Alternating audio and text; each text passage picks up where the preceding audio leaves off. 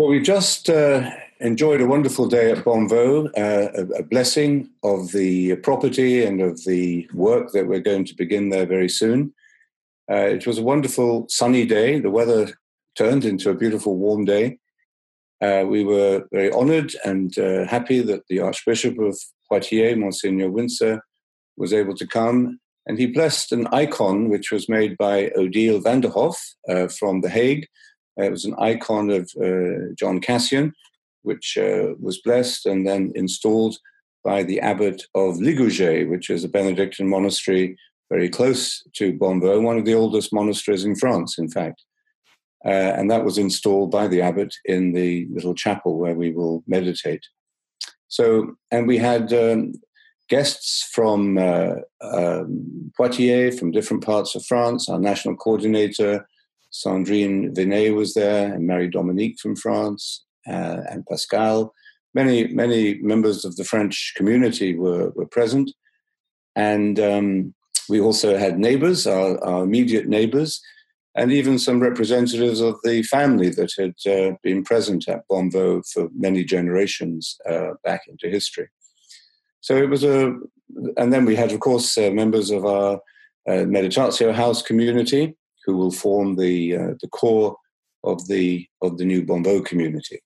Andrew and Delith uh, Cresswell, who have been living in the house uh, since uh, since we bought it, um, were helped by the, the local meditation groups and the local neighbors and to um, who provided the refreshments and uh, you know the logistics for the day. Uh, the parish priest was there, and um, it was a, a, a beautiful sort of uh, example, really, of, of the, the range of support, very warm and, and, and practical support that is uh, that Bonnevaux has, uh, has inspired uh, um, within the community. So we all felt very, very uplifted. And, uh, and it was very special uh, for me because, and for all of us, I think, because um, for the first time, the house was was f- filled with a large crowd, and we could see the, the, life that it's going to have in the future. Of course, until now, it's been just very few people living in the house. But it gave us a sense of the uh, the potential and the, uh, the, sort of the hospitable spirit of the of the buildings uh, themselves. So it was a, a, memorable day in in many ways, and I'm very grateful to um, to the uh, to all, everyone who helped to make it happen.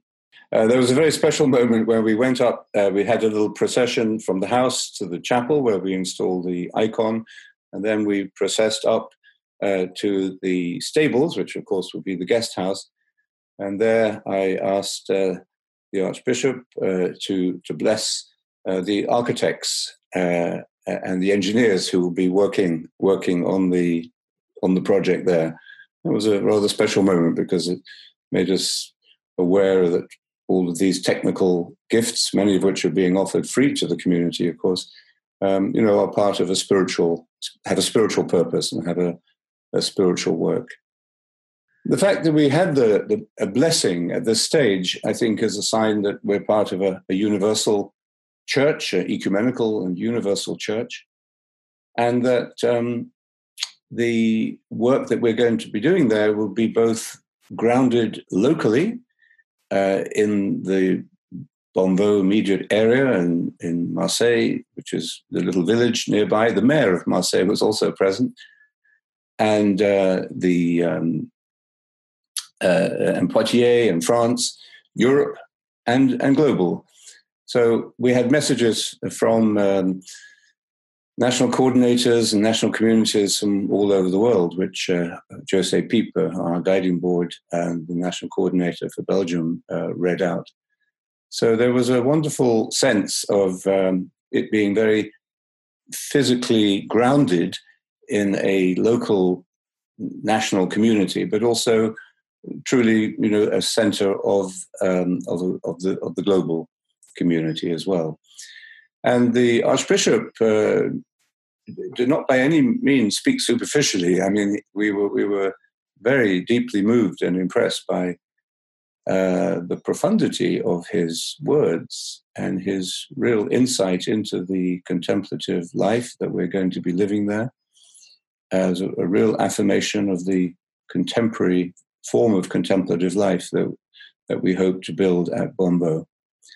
So we, would like to share this with the with the whole community and, and friends uh, around the world because it uh, is is a real beacon uh, and a real sign for us at this early stage uh, of the work uh, of renovating Bonnevaux of what it can be like and what it will be like.